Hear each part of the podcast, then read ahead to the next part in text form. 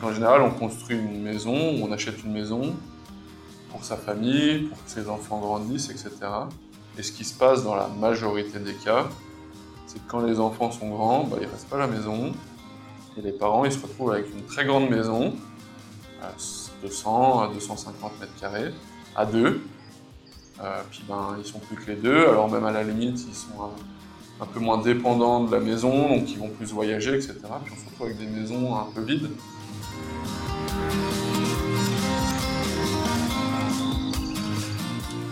Bonjour à toutes et à tous. J'espère que vous allez bien malgré cette grisaille du début du mois de juillet. Aujourd'hui, je suis à Fribourg, à la Blue Factory. Je vais voir Loïc, cofondateur de Enoki. Il va me montrer leur projet actuel sur le site de la Blue Factory, un bâtiment en bois qui s'assemble comme des pièces de Lego. Je vais aussi lui demander comment il imagine la maison de demain. Restez avec nous.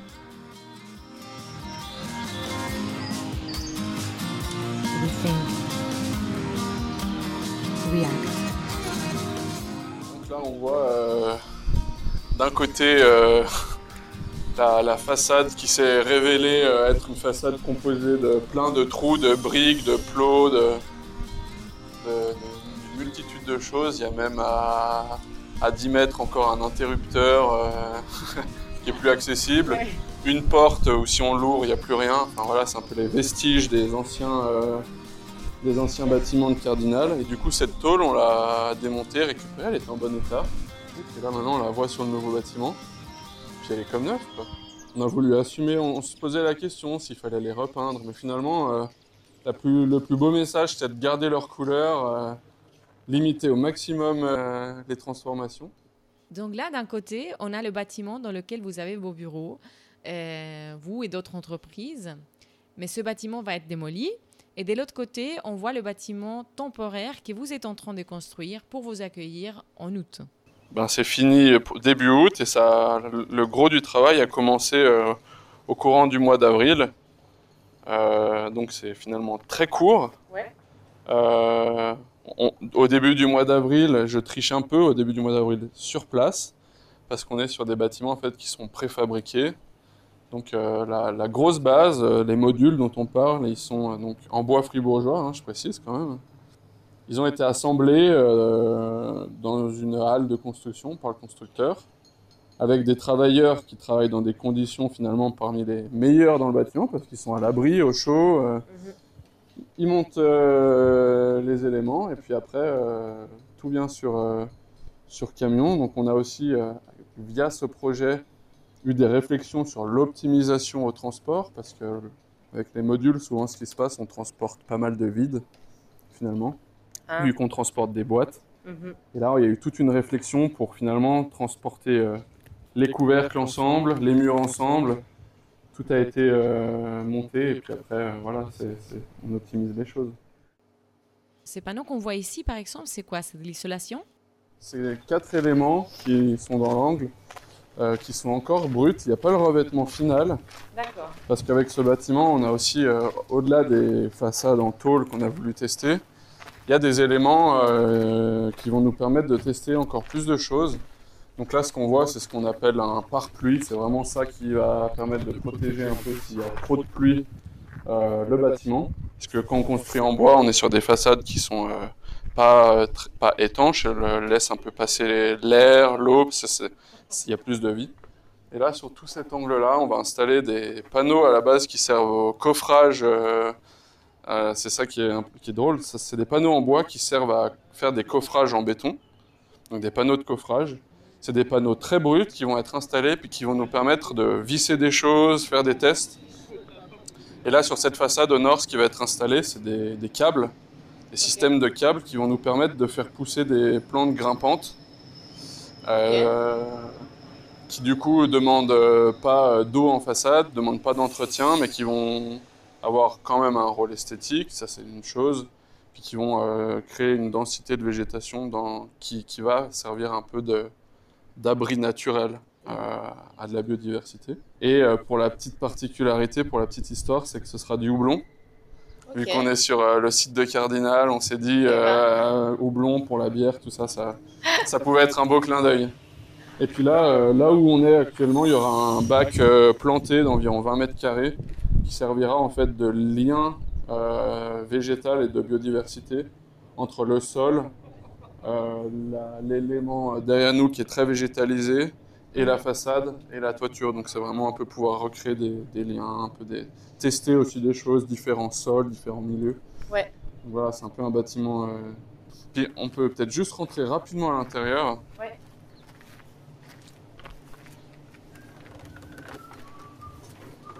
Bonjour. bonjour. Et du coup là, euh, on rentre directement dans un module et donc la, particularité en façade, on voit euh, ces rectangles, sont tous identiques. Et un module est constitué sur sa longueur de deux rectangles en façade et sur sa largeur de un rectangle. Et le parallèle à ça, c'est la brique de Lego à laquelle on revient, qui fait exactement 2 par 4, donc euh, une proportion de 1 pour 2. Et c'est la grande particularité de ces modules qu'on a mis en place ici, c'est quelque chose qu'on n'a jamais vu ailleurs, euh, avec le gros avantage quand on les installe et qu'on conçoit le plan en tant qu'architecte. Là ici on est dans un module dans un sens. Là ici il y a deux modules dans l'autre sens, orthogonaux, et qui nous permet en fait d'avoir un jeu dans le plan et dans la conception des espaces, un coup dans un sens, un coup dans l'autre, qui finalement nous permet de faire un bâtiment avec un plan parfaitement carré. Le bâtiment est un carré pur avec une circulation centrale ce qui en termes de qualité architecturale est vraiment euh, déjà euh, très élevé, surtout pour un bâtiment à la base qui est modulaire, euh, sachant que dans la majorité des cas, le modulaire, souvent on les met les uns à côté des autres, comme sur un parking de voiture, avec un petit couloir en métal à l'extérieur. Franchement, je dois dire que là, j'ai pas du tout l'impression d'avoir rentré dans un bâtiment qui est temporaire. je trouve qu'il est beau, avec tout ce bois et qu'il y a énormément de lumière ça te fait sentir bien tout de suite en fait. Il y a beaucoup de lumière ben, parce qu'on a vraiment un bâtiment carré, donc tout est optimisé. Tous les espaces de travail sont en périphérie, la circulation elle est centrale et du coup euh, tout le monde a accès, euh, tout le monde travaille sous une fenêtre avec beaucoup de luminosité, euh, beaucoup de ventilation naturelle et, voilà, c'est tous des concepts qui ont été travaillés, imbriqués les uns dans les autres réfléchir aux couleurs, réfléchir aux matériaux, donc on est sur du bois. Il y aura pas mal d'éléments qui seront blancs, et puis euh, tous les sols euh, communs, ce sera en vert. Mais c'est un joli vert assez clair, et puis qui participera vraiment à cet euh, élan de, dynamisme et de, volonté, un peu de, synergie, etc. Le vert, c'est une couleur qui est à la fois calmante mais stimulante. Mm-hmm. Contrairement à des couleurs rouges qui, elles, sont très stimulantes, mais qui, sont un petit peu plus agressives. Mhm. Voilà, ça c'est des choses qui ne sont pas, c'est vraiment de la, biologie. Euh, Puis on travaille un peu dans, avec ce genre de choses, on teste. Là maintenant, nous sommes dans une salle euh, du bâtiment dans lequel euh, ils ont leur bureau, Enoki, et plein d'autres personnes. Et ces bâtiments qui va être démoli. Loïc, raconte-moi un petit peu sur vous, sur Enoki. D'où vient ce nom? L'idée derrière, c'était qu'en fait, avec Enoki, on, travaille en réseau, on travaille, euh, on travaille de manière connectée, en, synergie avec des, éléments naturels, de cycles, etc. Et euh, ben, la biologie euh, veut que les, champignons en fait poussent en réseau, donc avec cette idée de, mycélium qu'on ne voit pas forcément, et puis qui en fait surgit par endroits sous la forme de, champignons, qui sont un peu la métaphore de nos projets. Et puis raconte-moi, avant de créer Enoki, vous étiez des étudiants, vous vous êtes rencontrés, vous avez participé à un concours ensemble. D'ailleurs, vous avez remporté le prix de cette euh, compétition. C'était une compétition internationale d'architecture, de design, d'urbanisme et d'ingénierie. Et puis vous avez participé avec d'autres euh, étudiants. Des étudiants euh, qui étaient de l'école d'ingénieurs de Fribourg, de l'EPFL, donc à Lausanne, Université de Fribourg et la aide, donc art et design euh, à Genève. L'idée, c'était qu'on avait vraiment des, compétences très variées pour la, compétition qui s'est déroulée aux États-Unis, à Denver, qu'on a eu la chance de, remporter. En fait, ce qui nous a euh, vraiment euh, donné l'impulsion pour proposer en fait le concept de pôle de quartier durable ben, ici en Suisse et pouvoir développer ce concept. Et vous êtes incroyable parce que tu me parles de Paul de quartier. Je ne sais pas si ceux qui nous écoutent le savent, mais cette compétition qui s'appelle d'ailleurs, j'ai oublié de dire avant, la Solar Decathlon, l'idée c'était de donner une récompense à la meilleure réalisation de maisons solaires. Et vous, vous êtes débarqué avec euh, une maison des quartiers. En plus aux États-Unis, donc euh, autant dire qu'on a fait de très beaux scores en architecture, gestion de l'eau, ingénierie. Par contre, en, potentiel de marché, market potential, on était vraiment les derniers à la compétition. Tout simplement parce qu'aux États-Unis, le principe, euh, bah, la, société est faite différemment. Et puis, il y a, beaucoup de mouvements sociaux, mais ils sont vraiment faits par, euh, par les gens, pour les gens, plutôt qu'institutionnalisés. Euh, alors qu'en Suisse, ben, c'est vraiment quelque chose qui se développe de plus en plus. Mais vous l'avez quand même remporté. Donc euh, voilà, oser euh, faire différemment, casser les normes et remettre en question, parfois ça paye. Donc maintenant avec Enoki, vous proposez ces pôles des quartiers pour faire vivre les quartiers ici en Suisse, mais pas seulement, non? Ben, On fait aussi des choses un peu plus classiques, je dirais, mais liées à des stratégies durables où là, on va intervenir dans des projets, dans des processus euh, à plus grande échelle pour apporter euh, de manière classique, on va dire, nos conseils, mais avec des idées qui sont euh, différentes que, que, celles dont on a l'habitude d'entendre. Donc des choses... On, on, nous, on nous, demande souvent de, de, faire sortir les gens de leur cadre un peu strict et habituel, ce qu'on aime bien faire. Comme ce bâtiment temporaire qu'on vient de voir, c'est ça? C'est un projet qui nous tenait assez à cœur parce que c'est à la fois notre projet voisin. Et en fait euh, voisin parce qu'on est dans un, bâtiment qui va être démoli. Euh, pour ensuite laisser place au futur bâtiment du Smart Living Lab. Et du coup, ben, dans ce bâtiment actuel, euh, on est plein de petites entreprises, des startups, on a créé une communauté, il y a vraiment une envie de cohésion, de rester ensemble.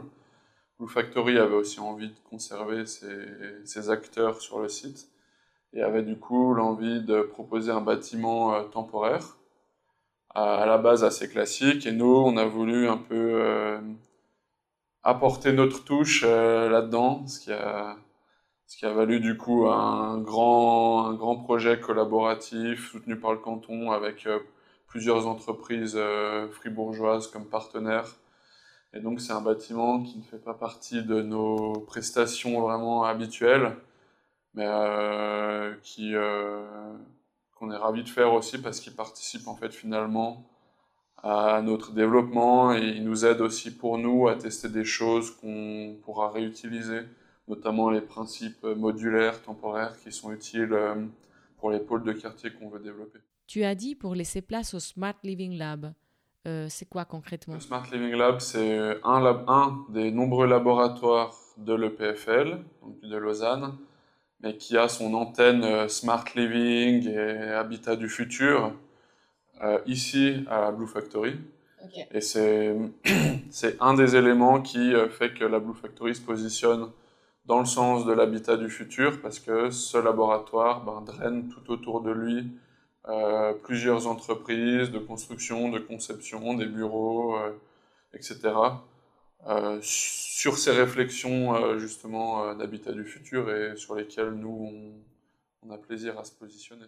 Si on revient au bâtiment temporaire que vous êtes en train de construire là, c'est un bâtiment que vous allez pouvoir entièrement déplacer et réutiliser ailleurs. Quelle est votre idée derrière?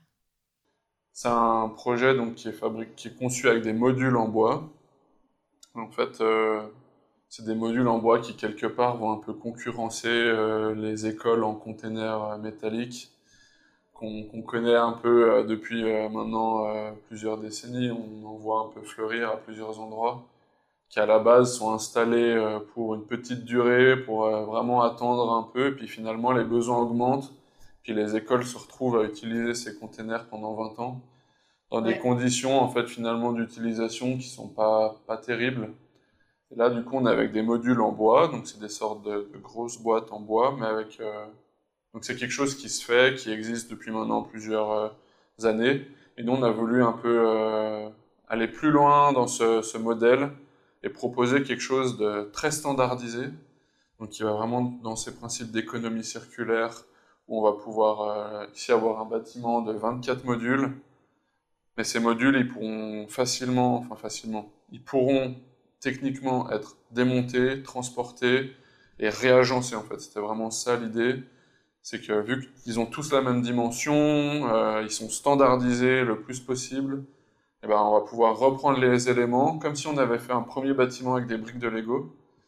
Euh, et puis on va pouvoir vraiment reprendre ces briques et refaire quelque chose avec. Ça marche aussi bien pour tous les éléments de plancher, de structure, mais aussi bien que de façade. Et c'est pour ça qu'on voit un peu cette façade, elle est constituée de rectangles, un peu de, différentes, euh, de différents types. Donc ça, c'est le principe de base. Et dans ce principe de base, on est encore allé tester des éléments différents. Et typiquement, on voit sur cette façade qu'il y a des tôles métalliques euh, jaunes. Et en fait, c'est les tôles métalliques où euh, la première fois que tu étais venu, elles étaient sur l'ancien bâtiment. Donc c'est vraiment un processus où on a pris un élément qui était existant, qui n'a pas besoin de refabriquer. Il a juste fallu le transformer, le réinstaller, et puis là on a pu économiser beaucoup euh, d'énergie. Et finalement participer à l'esthétique du bâtiment qui, plaît à tout le monde alors qu'on est sur une tôle qui est un peu euh, ancienne. Et ça, euh, c'est pour l'extérieur. À l'intérieur, tous les luminaires des espaces communs, on parle de, de 30 lampes, en fait, c'est les, lampes euh, de ce bâtiment-là qu'on a au-dessus de nos têtes, qui, euh, dans le couloir, quand tu es arrivé, en fait, ont été euh, enlevées. Donc, il y en a une sur deux maintenant qui manque. Elles ont été retravaillées et elles sont réinstallées dans le nouveau bâtiment, avec un remplacement de tous les intérieurs pour des équipements LED. et puis quelques petites technologies un peu plus actuelles, mais toute la structure n'a pas eu besoin d'être refabriquée, on l'a récupérée. Et concernant l'eau, il y a aussi une particularité pour ce bâtiment. En fait, on a, on a travaillé avec une entreprise, euh, une start-up euh, fribourgeoise, euh, fribourgeoise, pardon, zurichoise, Vuna, en collaboration aussi avec CINEF, qui est l'organe de gestion pour tout ce qui est les eaux de Fribourg, pour mettre en place un système qui techniquement est approuvé à plusieurs endroits, mais qui ne connaît pas encore beaucoup d'exécutions pour des gros volumes d'eau, donc là pour 60 travailleurs. Et c'est un système qui euh, allait pouvoir être mis en place et qui aurait traité toutes les eaux usées du bâtiment, donc on parle des euh, toutes les eaux des toilettes, euh, de cuisine, etc., sur place, à l'entrée en fait sous une grande terrasse semi-enterrée, avec des systèmes de, filtres, donc un premier filtre avec des vers de terre qui aurait décomposé les matières. Ensuite, l'eau, ce serait infiltré, donc dans un filtre étanche, aurait, ce serait écoulé dans un second filtre qui lui aurait été un filtre planté. Et là, il y aurait eu une, euh, filtration un peu plus fine avec des bactéries, des graviers.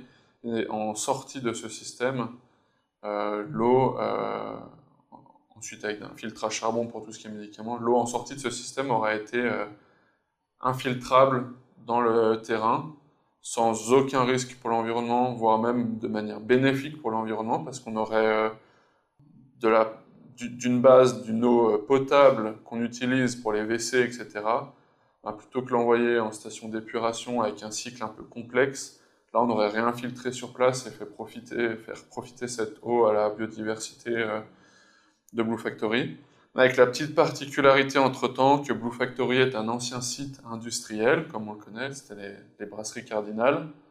Et alors on ne sait pas exactement pourquoi, mais donc il y a des tests qui ont été faits. Le site est euh, légèrement pollué. Et du coup, quand on a des sites pollués, euh, la loi nous oblige à, enfin, nous interdit d'infiltrer l'eau. Parce que le problème en infiltrant l'eau, dans un site pollué, ben, l'eau va drainer euh, les, petites pollutions jusqu'aux nappes phréatiques. Ah, ah, Donc, ici à Blue Factory, sur la durée d'utilisation du bâtiment, techniquement on aurait pu le faire, mais on ne va pas pouvoir le faire. Par contre, le bâtiment, tout est conçu pour que, pour une seconde utilisation, on puisse installer le système, c'est un système qui est en extérieur, et du coup, sur un site normal, c'est tout à fait envisageable. Et ce genre de système, c'est vraiment dans l'idée de recréer des cycles naturels. On parle de circularité. Ça marche aussi bien pour les matériaux que pour l'eau. Parce que quand on est petit, on apprend à l'école que, que l'eau, ça marche en cycle. On apprend les rivières, les nuages. Euh, la, la, réalité, euh, la réalité des villes actuelles veut que c'est pas tout aussi parfait. Et puis, ben, c'est des systèmes qui vivent, qui vise à recréer ces choses. Donc ça, ça pourrait être euh, des idées pour la maison de, de demain, l'habitat du futur. Est-ce que la maison telle qu'on la connaît aujourd'hui est obsolète? C'est qu'en général, on construit une maison, on achète une maison pour sa famille, pour que ses enfants grandissent, etc. Et ce qui se passe dans la majorité des cas, c'est que quand les enfants sont grands, bah, ils ne restent pas à la maison. Et les parents, ils se retrouvent avec une très grande maison, 200 à 250 mètres carrés, à deux. Euh, puis ben, ils sont plus que les deux. Alors même à la limite, ils sont un, peu moins dépendants de la maison, donc ils vont plus voyager, etc. Puis on se retrouve avec des maisons un peu vides. Mhm. Et euh, c'est là où c'est intéressant, c'est que les modèles d'habitation un peu plus collective, alors il y a des hybrides, là encore l'autre jour je me promenais euh, pas loin dans la, région, et puis il y avait des, petits logements locatifs où on a 4, 5, 6 logements par bâtiment, c'est des, des, petites échelles, les gens ont quand même un jardin, de la nature à 2 minutes à pied, enfin voilà. Et c'est déjà un peu mieux, et, aussi il faut, se poser la question, c'est que le système actuel fait qu'on on devient très dépendant d'un logement quand on rentre dedans et puis on a beaucoup de mal à en changer, surtout quand on a une hypothèque, quand c'est notre maison, qu'elle a été achetée. Et finalement, il y a beaucoup de modèles qui, se mettent en place d'habitation euh, collective dans les villes, où à chaque âge de la vie, on va avoir une surface adaptée, des espaces adaptés, euh, parce qu'on n'a pas besoin de la même chose et des mêmes équipements à différents âges de la vie. Euh, il y a même des projets qui, se mettent en place où euh, on a une sorte d'immeuble avec des cases. Puis quand, on est jeune, on est étudiant, on a une petite case. Après, on est en couple, on a deux, trois petites cases. On a des enfants, ça s'agrandit. Puis après, quand les enfants partent, ben, finalement, on peut réduire ça. C'est, ça aussi la, la durabilité, c'est faire, c'est la rationalité en fait, c'est utiliser les bons espaces dont on a besoin, mhm. aménagés de manière intelligente et pas en trop grandes conséquences. C'est un des problèmes de la maison, bien qu'elle peut être euh, autonome, tout ce qu'on veut. Et, un des autres problèmes de la maison, c'est qu'en général, on est très très dépendant de sa voiture. La construction, en termes d'impact, c'est quelque chose, mais le transport, c'est un, des premiers impacts. Et puis ben, finalement, euh, le modèle idéal, c'est quand même de travailler près de son, d'habiter près de son lieu de travail. Euh, c'est pas qu'une question de, de, de, CO2, c'est une question aussi ben, de, qualité de vie. Ben, le, Covid a un peu forcé les gens à aménager sûrement des pièces pour y travailler. Et finalement, est-ce que dans chaque quartier, il ne devrait pas y avoir euh, des locaux communs euh, pour répondre dans ce genre de cas, ou même quelqu'un euh, qui se euh, casse la jambe, euh, qui peut pas se déplacer, ben, pourrait aller là. Enfin, on, parle de choses qui, qui sont du bien commun, mais qui répondent à plein de problématiques qui sont pas liées au développement durable, mais qui y participent pleinement. Dans la ville de Zurich, il y a plein de projets hyper intéressants, même à Genève, c'est principalement des coopératives, où il y a 60 appartements. Et euh, entre les appartements, à un endroit, il y a euh, un petit, comme une petite chambre d'hôtel, une petite pièce, ah qui est pour les invités. Et puis euh, les habitants peuvent la réserver et peuvent, plutôt que d'avoir la chambre d'amis vide 90% du temps où on va ranger les skis et, et, je ne sais quoi, ou faire un bureau à la limite, voilà, ils peuvent réserver cette salle. les besoins sont les mêmes, c'est juste qu'il y en a une pour 60 plutôt que une tous les, tous les deux logements, donc 30 quoi. Oui, j'avais entendu parler de ça et je trouve ça vraiment génial. Euh, bon, donc la maison de demain ou bien le bâtiment de demain, vu que ça serait plutôt un, des densifié, quelles énergies renouvelables il devrait avoir? Un sujet euh, finalement dont personne n'a une réponse exacte. Mhm. Il y a beaucoup de technologies qui se développent un bâtiment en tant que tel, en termes d'énergie renouvelable, on parle quand même principalement des panneaux photovoltaïques. C'est quelque chose qui maintenant est démocratisé, c'est même dans la loi, quand on crée tel type de bâtiment, on doit mettre des panneaux. Ça, c'est la première chose. Euh, c'est une production qui, enfin, C'est des panneaux qui sont installés pour produire, mais ça produit au moment où il y a du soleil. Donc là, on est en mois de juin, on est midi, on est, je pense, au top. Euh, par contre, cette énergie, euh, elle sert au, moment où elle est produite à pas grand-chose. Que c'est un peu le problème avec euh, l'énergie solaire, c'est qu'on produit là où on en a le moins besoin. quand on en a le moins besoin.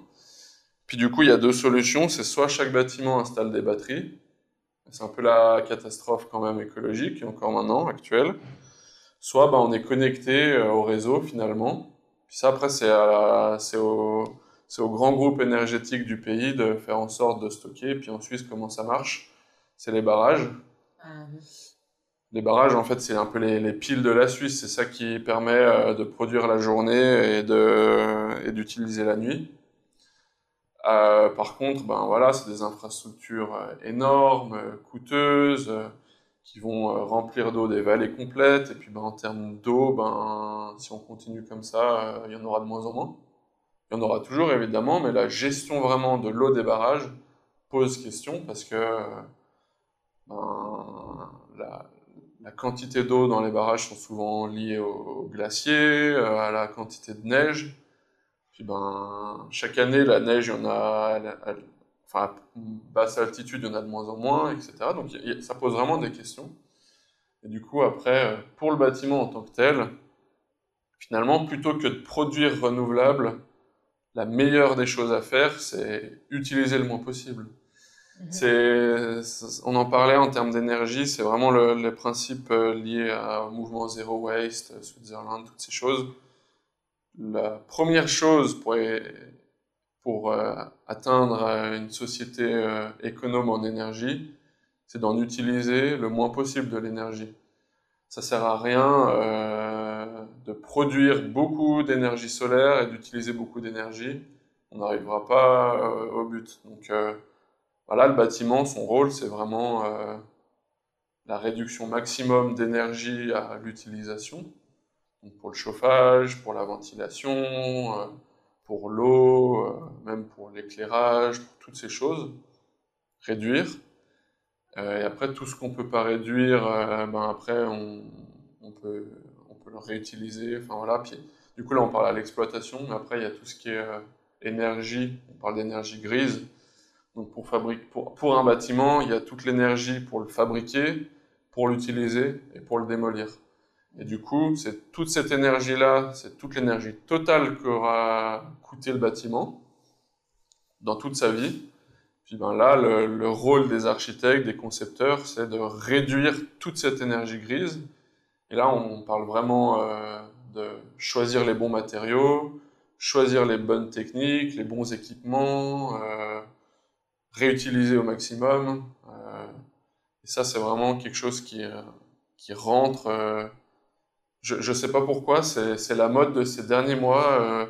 toutes les publications, toutes les fédérations un peu du métier, etc., ont pris ce, ce thème à cœur, l'économie circulaire le réemploi, et c'est chouette parce qu'il y a des entreprises, des associations qui se créent, qui se développent, qui sont de plus en plus demandées, qui vont en fait simplement récupérer des choses pour pouvoir les réinstaller. Il y a Siphon à Bienne, il y a... Qui, eux, ils, stockent et puis cherchent euh, voilà, ils, ailleurs, non? Ils récupèrent, ils remettent en œuvre et ils réinstallent. Donc nous, pour le bâtiment ici, on a travaillé avec Siphon pour euh, ben, tous les équipements sanitaires, les lavabos, les WC, rien n'a été commandé à neuf, c'est un bâtiment neuf, mais c'est des WC qui ont fait leur vie euh, déjà ailleurs. Euh, c'est de la céramique, c'est inusable presque, s'il est cassé. On le récupère, on le nettoie, on le réinstalle. ça demande pas zéro énergie, mais ça demande six fois moins. Mhm. ça, c'est des petites choses, on les teste, ça demande de repenser les processus parce que à l'école, on nous apprend à concevoir un bâtiment neuf, et toutes les entreprises apprennent à installer du neuf. Et ça, c'est vraiment euh, voilà, des dynamiques qu'il faut repenser. Il faut changer à l'école. Alors l'école n'a pas le rôle de tout faire, mais c'est des choses, c'est des petites graines qui peuvent être plantées à ce moment-là. Mhm. Et finalement, euh, heureusement, ça se fait parce que ben, dans le métier, les professeurs sont de plus en plus sensibilisés. C'est pas encore la norme euh, absolument et voilà, ça, ça change doucement. Puis après, c'est aux professionnels de vraiment euh, soit euh, s'y intéresser, soit aux autorités finalement de contraindre euh, les bâtiments, non pas dans seulement leur efficacité énergétique, parce qu'on parle beaucoup d'efficacité. Les bâtiments qu'on fabrique et qu'on construit à l'heure actuelle en Suisse, ils sont efficaces. Donc au moment où on les utilise, ils sont bien isolés, machin, etc. Tout, tout va bien. Par contre, il a fallu beaucoup d'énergie à la base pour les concevoir, les mettre en place. Et euh, finalement, c'est peut-être un peu cette énergie totale qui devrait être limitée. Mhm. Euh, et là, euh, ben, peut-être les gens, enfin les, professionnels, iraient un peu plus dans ce sens-là. en termes de coûts, hein, enfin je veux dire en termes de coûts, là on a récupéré tous les équipements sanitaires. C'est pas seulement de l'énergie, hein, c'est aussi des, des milliers de francs en fait. Oui, c'est de l'argent, de l'énergie, des ressources. On retrouve de nouveau les fameuses R, hein, réfléchir, réduire, réinventer, réutiliser. Merci beaucoup Loïc pour cet entretien, pour ton temps, pour euh, la visite et nous faire découvrir Enoki et puis euh, nous présenter les valeurs qui sont derrière euh, votre équipe. Et puis pour le mot de la fin, dis-moi, qu'est-ce qui est aujourd'hui une utopie que tu aimerais voir devenir réalité? Toutes les villes euh, devraient être euh, si euh, agréables et pratiques et confortables que tout le monde aurait envie d'y habiter. Et en plus de ça, de manière bénéfique, durable et circulaire. Ça, ce serait l'utopie. Il y a du boulot encore.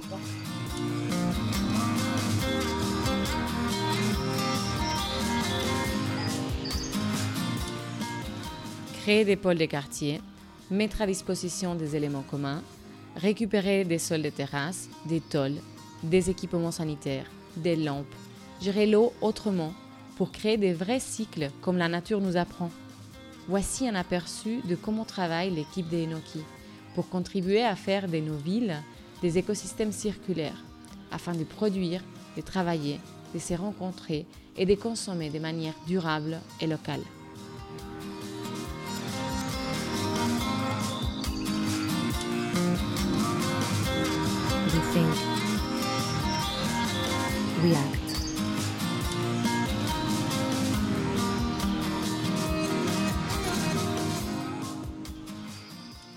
Si cet épisode vous a plu, n'hésitez pas à laisser plein d'étoiles et un commentaire sur la plateforme Apple Podcast ou Spotify et à vous abonner sur votre plateforme de podcast préférée. Cela m'aide à faire découvrir Rethink and React à d'autres personnes. Merci. Bonne journée et bel été